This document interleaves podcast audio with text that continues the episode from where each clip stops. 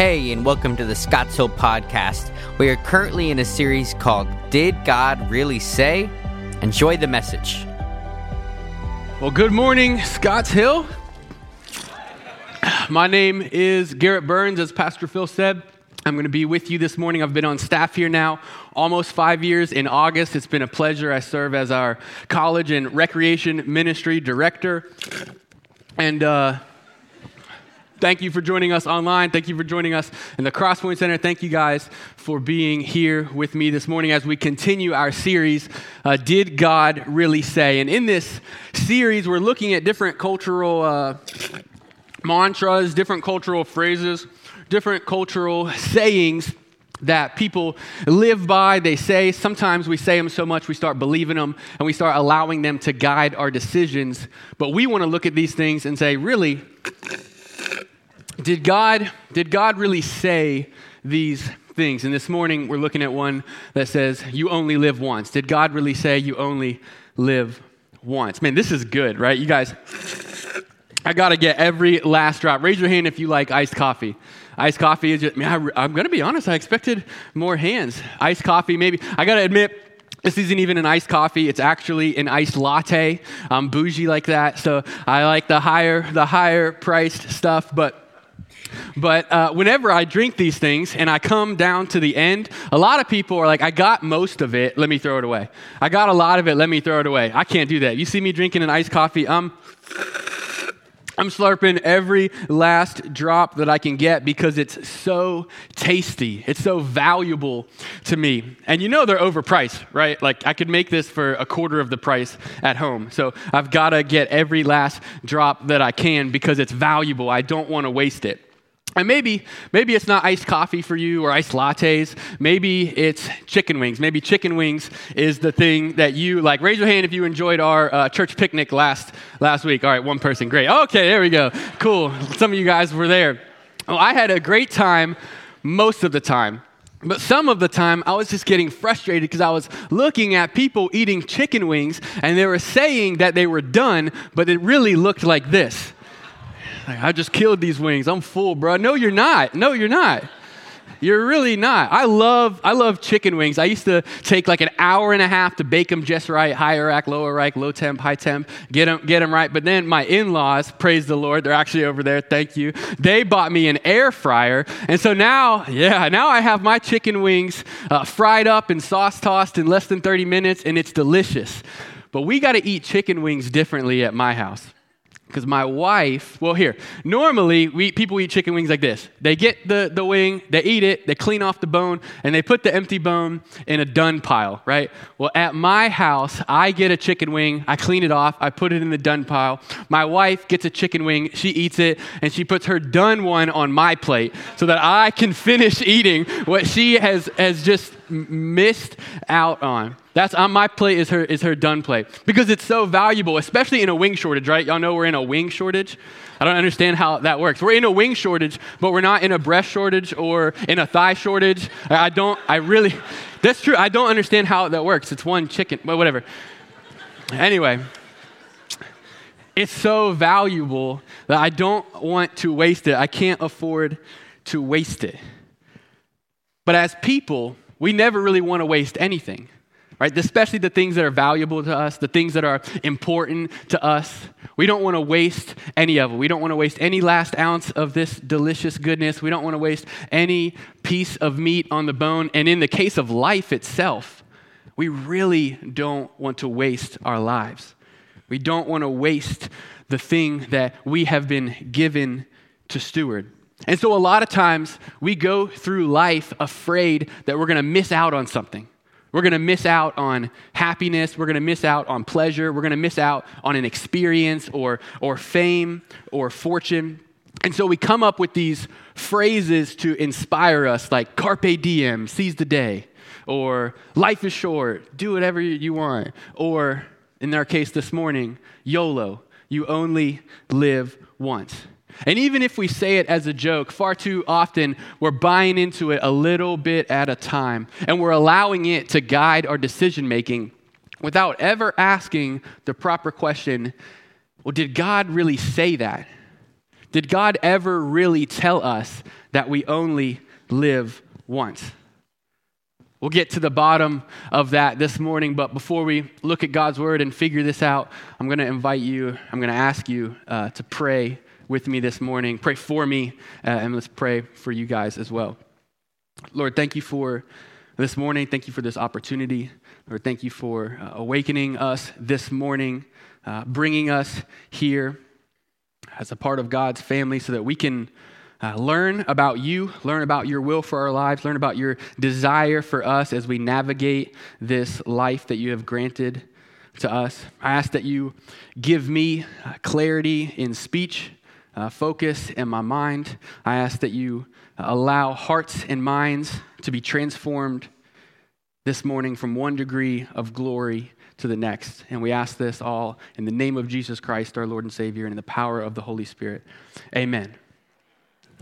So this phrase, YOLO, is a relatively new phrase. And I know a lot of you guys are like, no, actually that's been around for a while, but I'm talking about the scope of the world, right? I know things move quickly in today's culture. What's cool and is in this morning, by the time we're at dinner, it's going to be out and canceled. But in the course of life, this is a relatively new phrase, right? A couple of decades old. But the sentiment of you only live once, the sentiment behind the words has really been around forever. It's been around for, for thousands of years, for centuries.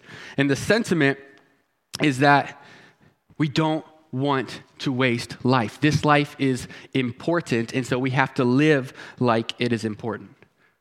But because we need to take a look at the sentiment more than just the regular, just the, the particular words in this question, did God really say you only live once? I'm not doing uh, a command F, I think it is, or a command S. I don't know the I don't know the right things on a computer in the Bible app to see you only live once. Did did God say those words? Well, no, but did he speak toward the sentiment? Did he speak toward the fear that is being addressed? Because as we mentioned, what people are really doing is addressing a fear, a fear that they're going to waste their life somehow, a fear that they're not going to get all that life has for them while they are here. There's so much that this world has to offer that you're going to have to soak it all up before it's too late. Just like those meat-filled bones that Kaylee tries to slide off into the trash can and they're gone forever. We don't want life to look like that for us, where we left meat on the bone in our lives. So this morning we want to answer the question, did God really say you only live once? And the short answer is, well, this one life determines your next life. This one life determines your next life. You get one earthly life that determines how you spend eternity. But as we get to the bottom of this question and we investigate really whether or not this answer is, is right or not, and it all comes down to which realities you pay attention to in this world. Which re- realities are you focusing your mind on? So to do that, this morning we're going to look at God's objective truth in Scripture, and we're going to find four realities and see whether or not God really addresses this statement through the Scriptures, and if so, what you and I are called to do in light of that truth. And the first reality is the one the world presents to us. And the world presents a false reality. The world presents to us a false reality. This is the wisdom of the world. Now, as we work through Scripture and as we work through this question this morning, we're going to spend a lot of time listening to the wisest person to ever walk the earth other than Jesus. The wisest person ever to walk the planet other than Jesus. His name is Solomon. He was the third king of God's people, Israel, after they reached the promised land. And Scripture says that he possessed more wisdom than any who came before him. And in his wisdom, he set out to find the meaning of life under the sun. That was his quest. What does it mean to live life under the sun? So I'll tell you to go ahead and turn to the book of Ecclesiastes. We'll start in chapter nine. Ecclesiastes is right after Proverbs, right before Song of Solomon. We'll be uh, starting out in chapter nine. We'll work through chapter nine, a little bit of eleven, and his final chapter, chapter twelve. Now, Solomon wasn't just the wisest person in the world. He was also the richest person in the world. So he had all the resources to figure out what he needed. And he was a king, so he was extremely powerful. So if I'm going to take advice from somebody on what it means to live life, I'm going to look for a smart guy. Solomon checks that box. I'm going to look for a guy who has the resources to get things done, to do the investigating. Okay, Solomon checked that box. And I'm going to look for a guy who didn't have anything standing in his way. And as a powerful king, he didn't have that either. So this is the guy that we are turning to to figure out the meaning of life. And this is what he found as he's writing down his findings, as he's investigating what it means to live life under the sun. He jots things down until he comes to his final conclusion. This is what he says in chapter nine, verses seven through ten. He says, "Go, eat your bread with pleasure and drink your wine with a cheerful heart, for God has already accepted your works. Let your clothes be white all the time, and never let oil be lacking on your head. Enjoy life with the wife that you love all the days of your fleeting life, which has been given to you under the sun all your fleeting days. For that is your portion in life and in your struggle under the sun. Whatever your hands find to do, do with all your strength, because there is no work, planning, knowledge, or wisdom in Sheol where you are going." There's none of that.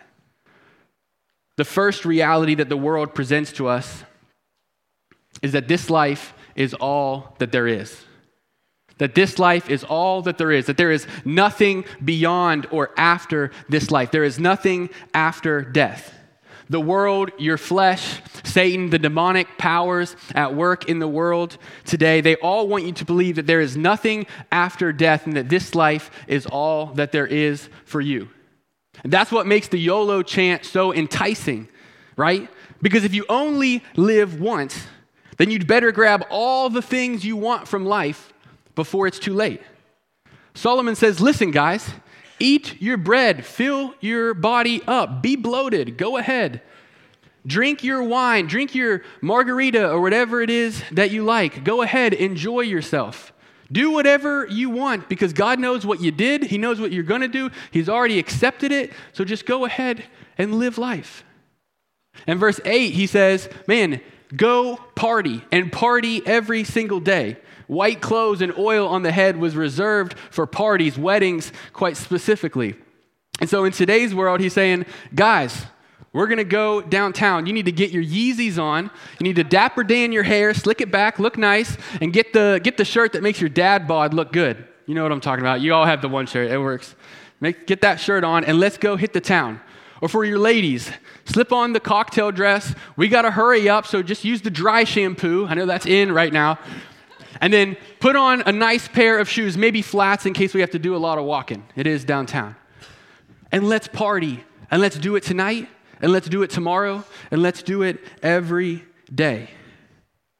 That's what Solomon is saying as he is investigating life up to this point in his writing. He says, life is a struggle.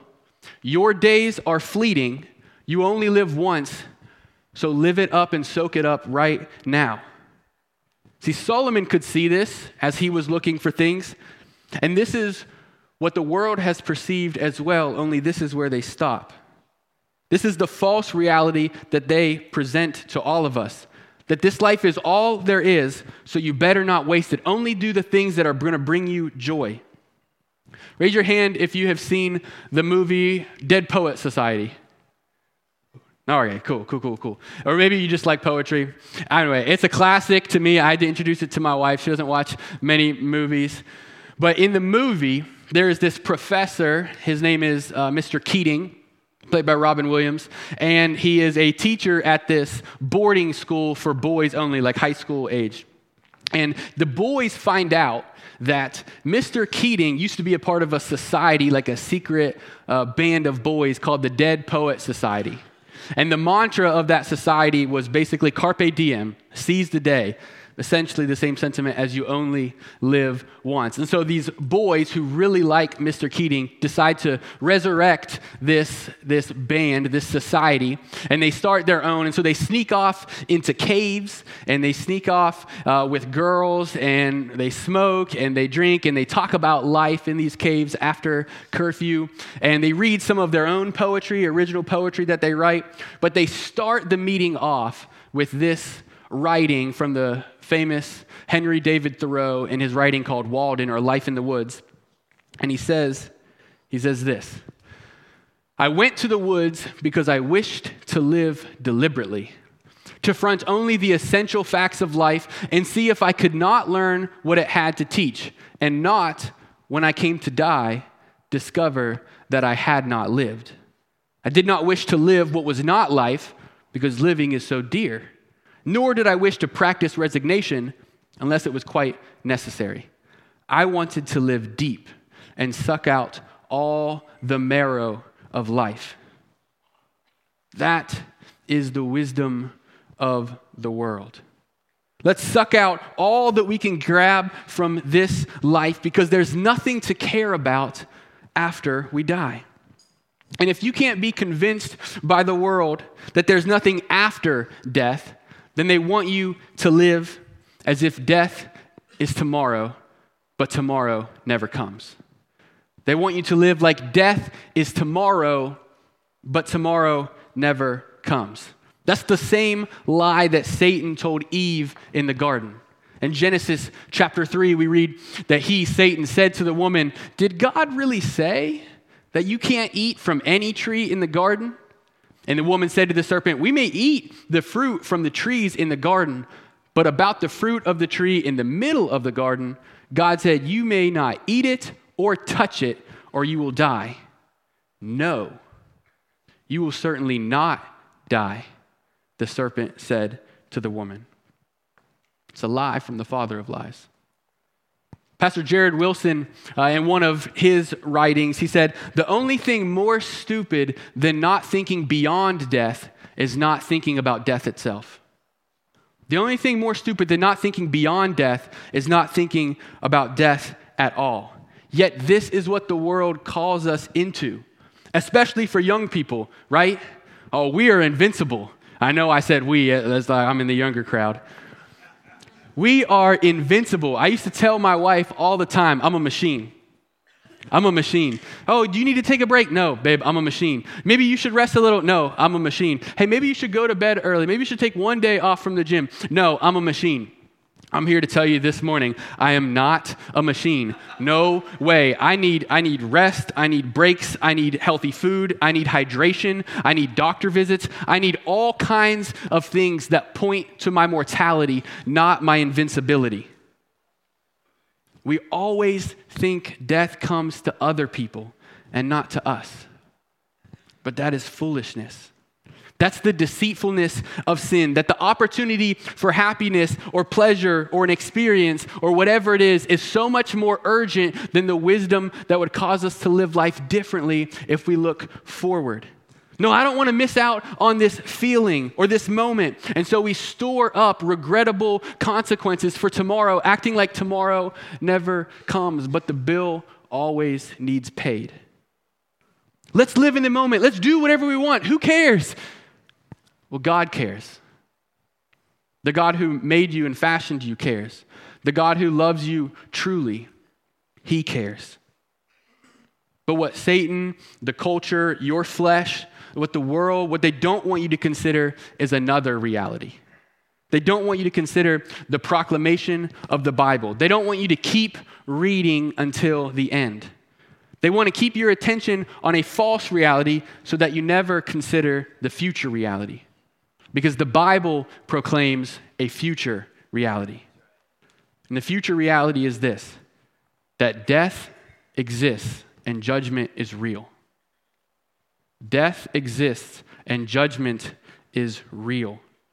See the beginning, if we move to chapter eleven, verse nine, the beginning of Ecclesiastes eleven nine, as Solomon is continuing his investigation into life and he's beginning to come to his conclusion, the beginning of verse nine looks a lot like those verses out of chapter nine. He says, rejoice, young person, person, while you're young, and let your heart be glad in the days of your youth, and walk in the ways of your heart, and walk in the desire of your eyes. That sounds wonderful, right? This sounds a lot like the heart of you only live once. And this is where sin would love for you to stop reading. It doesn't want you to keep reading, because if we finish the sentence and we go into the following chapter, we see a future reality that God's word proclaims that we have to take into consideration as we answer our question this morning: did God really say you only live once?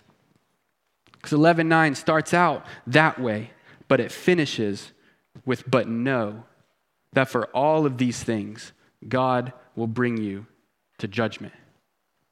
You can do all that, but know that for all these things, God will bring you to judgment.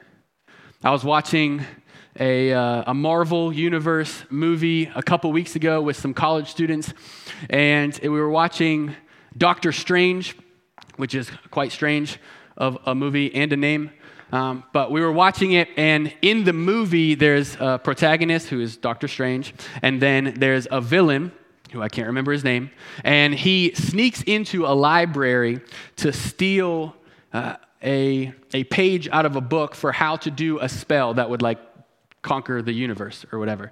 So he goes, and he sneaks into the library, and he tears the page out that he needs to know how to do the spell. And then he goes off and he does the spell. And at the end of the movie, Doctor Strange has has saved the day. He saved the universe. And he mockingly says to the villain, he says, yeah, you know, you really should have stolen the whole book, because the warnings, the warnings come after the spells.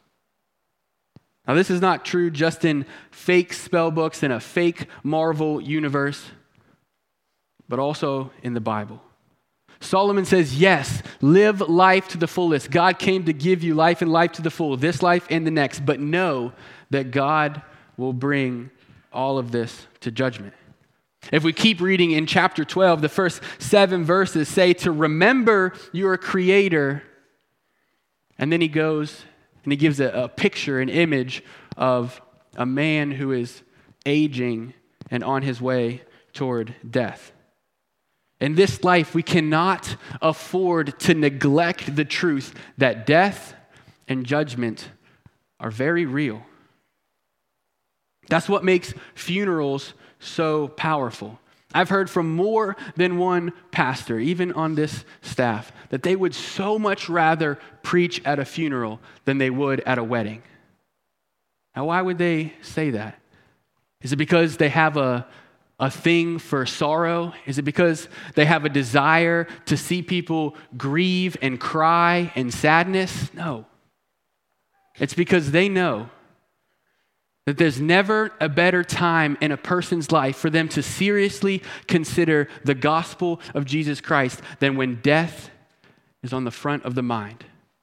Because death puts life in its proper perspective. There is so much more after this life, an eternity, in fact, and we have to live with this in mind. So when we move our minds away from our false reality and we come to understand that the Bible proclaims a future reality, then we can accurately perceive our present reality. We can perceive our present reality. By taking into consideration the future reality, we rightly see our present reality. We are called to live life according to the reality that this life is not all that there is. We have one earthly life, but we have an eternal life that awaits us. So after all of this studying, after all of his searching, after all of his looking and learning, Solomon eventually comes to his conclusion of what it means to live life under the sun. What is the meaning of life? What is our purpose in this life? How can you do everything in your power to make sure that you don't, when you come to die, discover that you had not lived? Well, in his mic drop moment and the final two verses of chapter twelve, he says this. When all has been heard, so man, I've looked at everything. I've seen it all. I've studied it all. I've listened. I've learned. When all has been heard, the conclusion is this. Fear God and keep his commandments, for this is for all humanity. For God will bring every act to judgment, including every hidden thing, whether good or evil. Fear God and keep his commandments. The wisest man, the richest man, the powerful man, the one who spent years and years studying, searching, watching, learning, experimenting, investigating. He says there's no, there's truly no better way to suck the marrow out of life than to fear God and to keep his commands. He's not saying don't enjoy life, right? He's just saying that experiences and living outside of the parameters of God's guidance will not get you more out of life. It will get you less. You get the most out of life when you live it according to the way that God designed for it to be lived. We perceive our present reality, that there is real pleasure and real purpose in this life. There is real pleasure and real purpose in this life, right? Solomon is not saying be a dud. He's not saying go through life as a zombie. He is saying live life to the fullest. Just do it wisely. He's not going back on what he said in chapter nine. He's not going back on what he said in verse nine of chapter eleven. Eat your food, drink your drink, go to gatherings, work hard, love your spouse, follow your passions, let your heart be glad. Just know that judgment is coming, so do all of these things in line with God's design. The present reality is that there is real pleasure in this life for all of us to enjoy. Living life according to God's design is not boring, but he also wants you to understand that your pleasure in this life is not detached from your purpose in this life. As we are enjoying life, as we're balling out because life is short, do it with the right perspective. We seize the day, but we do it because this life has purpose. We live this life according to the present reality because the cheap mantra of you only live once is, is just that. It's cheap. Way too cheap once we see the future reality and our present reality. That death is coming, that judgment awaits, that there is an eternity to look forward to, and people all around us in this life, all around us in this room, are going to one of two places, heaven or hell, and they're real. This life is short, but eternity is not.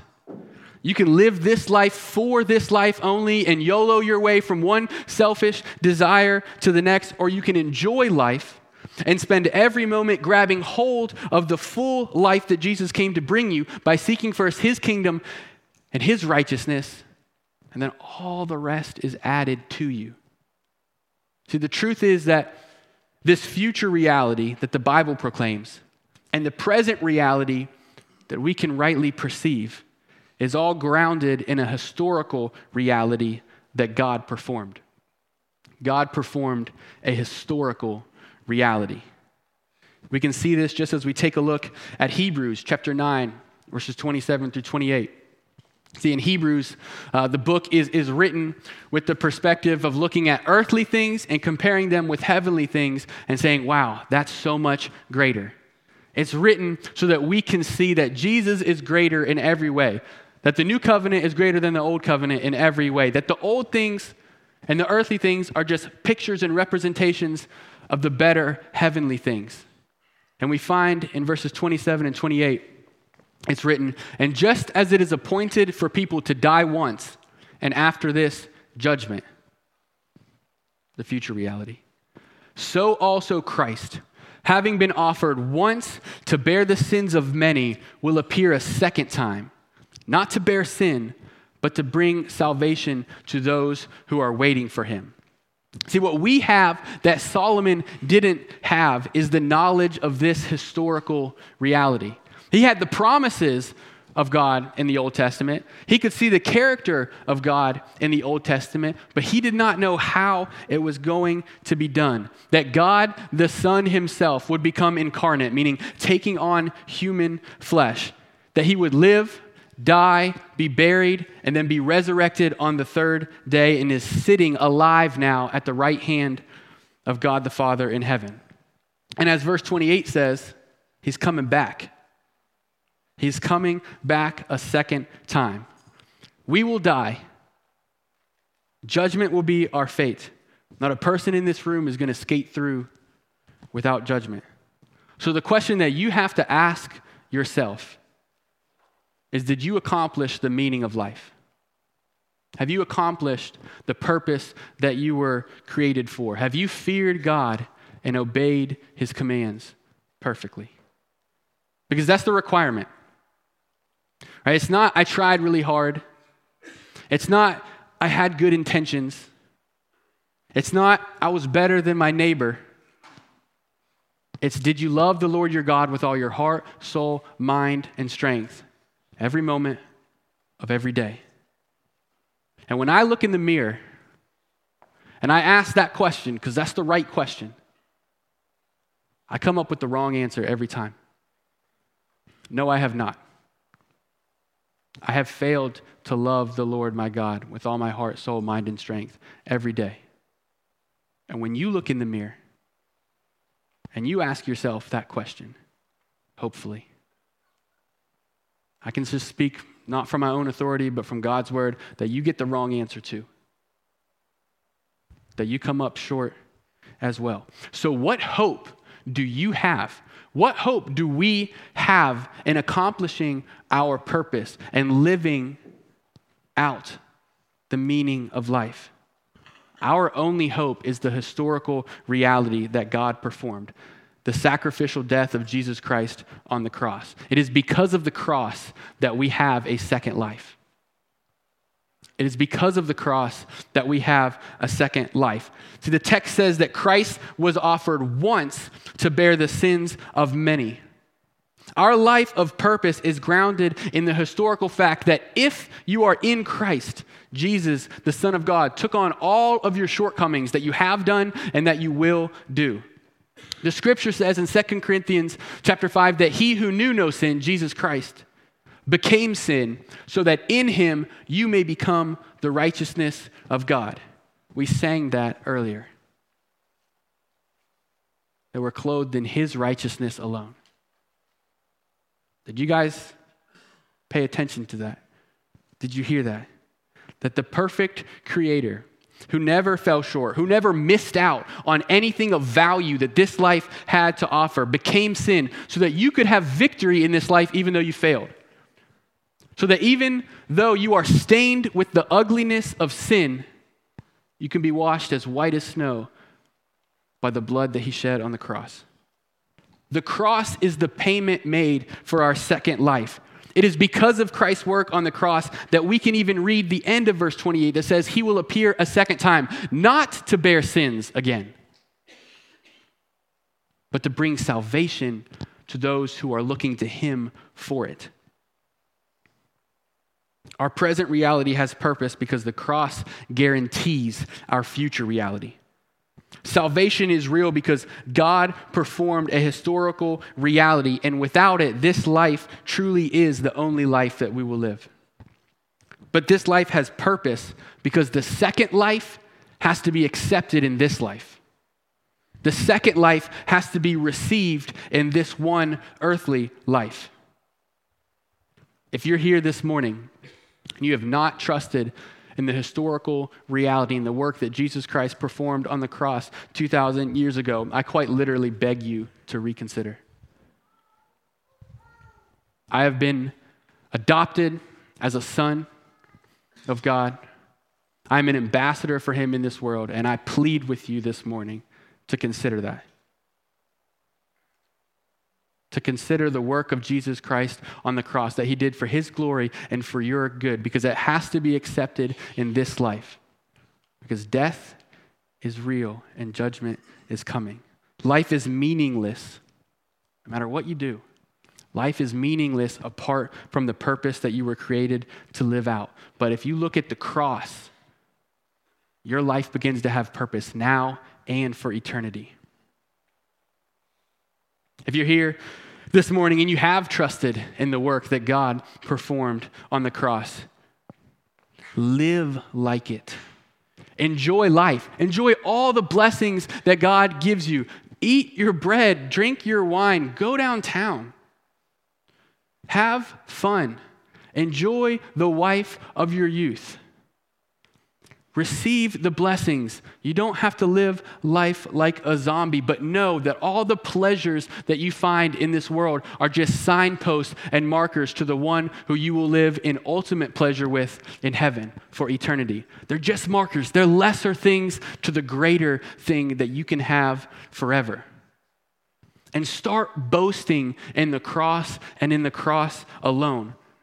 Make every effort to share the hope that you have in this life with those around you, your sons, your daughters, your grandchildren, if you're young, your grandparents, your parents, your neighbors, your coworkers, your classmates. Share the hope that you have.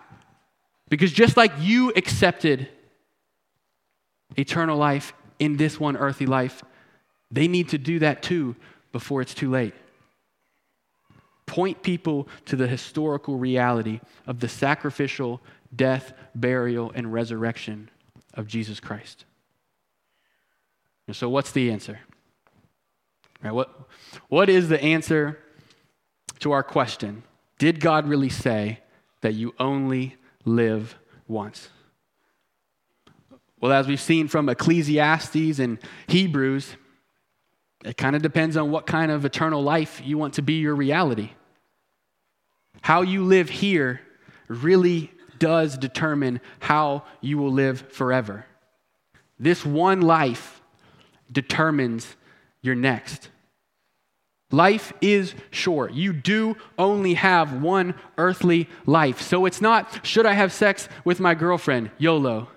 It's not, should I pick on that dorky kid in class? YOLO. It's not, should I neglect my, my family so that I can grind and put in the time and climb a corporate ladder? YOLO. It's not, should I gossip about other people? Yeah, why not? Let's live it up. I only live once. No, that kind of life leads to an eternity separated from Jesus, who is life itself.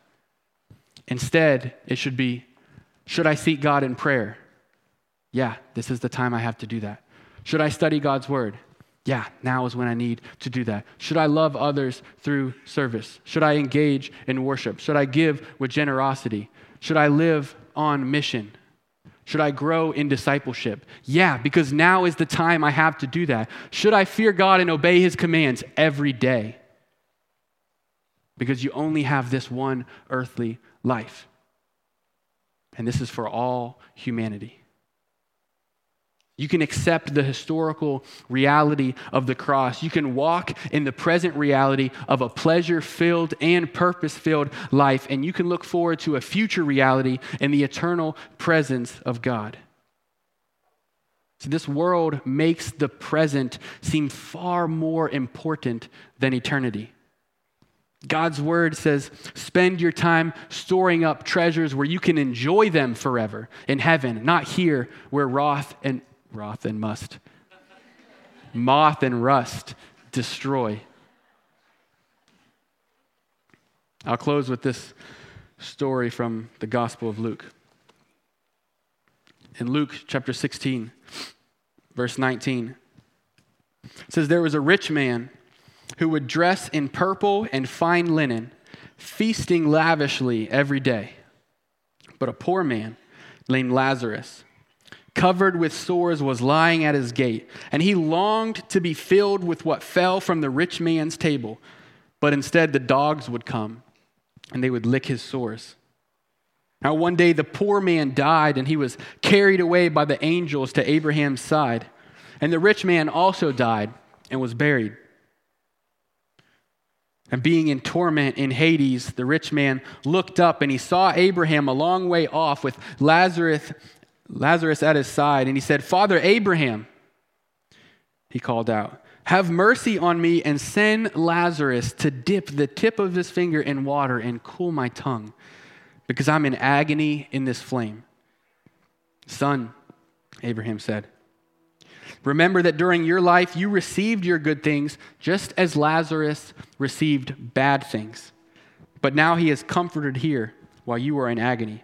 And besides all this, a great chasm has been fixed between us and you. So those who want to pass over from here to you cannot, and neither can those from there cross over to us. Father, he said, then I beg you to send him to my father's house, because I have five brothers, to warn them so that they won't also come to this place of torment. But Abraham said, they have Moses and the prophets, God's word. They should listen to them. No, Father Abraham, he said, but if someone from the dead goes to them, they will repent. But Abraham told him, if they don't listen to Moses and the prophets, they will not be persuaded if someone rises from the dead.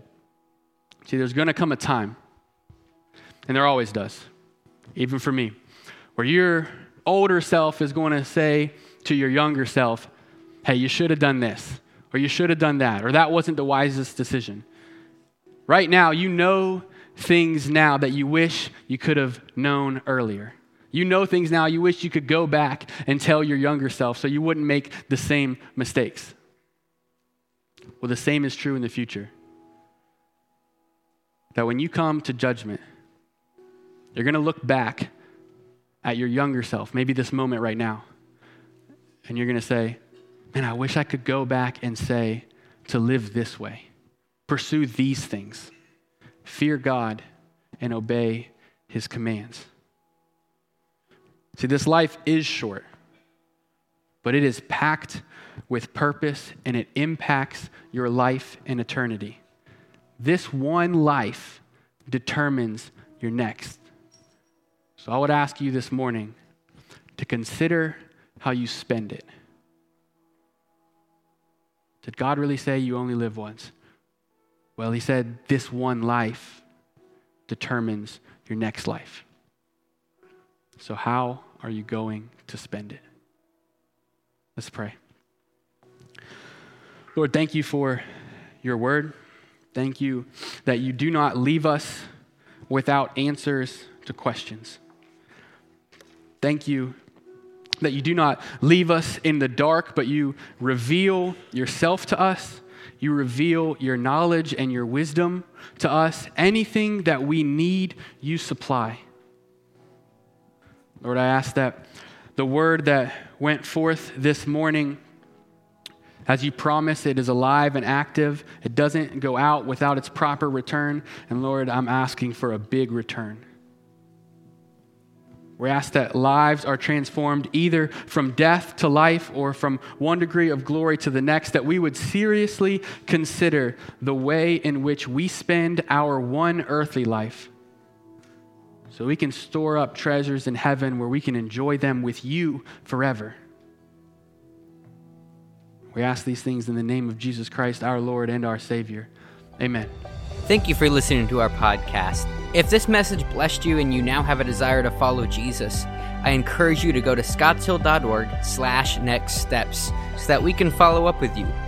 Also, if you liked the message, feel free to share it on social media with your friends and family. God bless.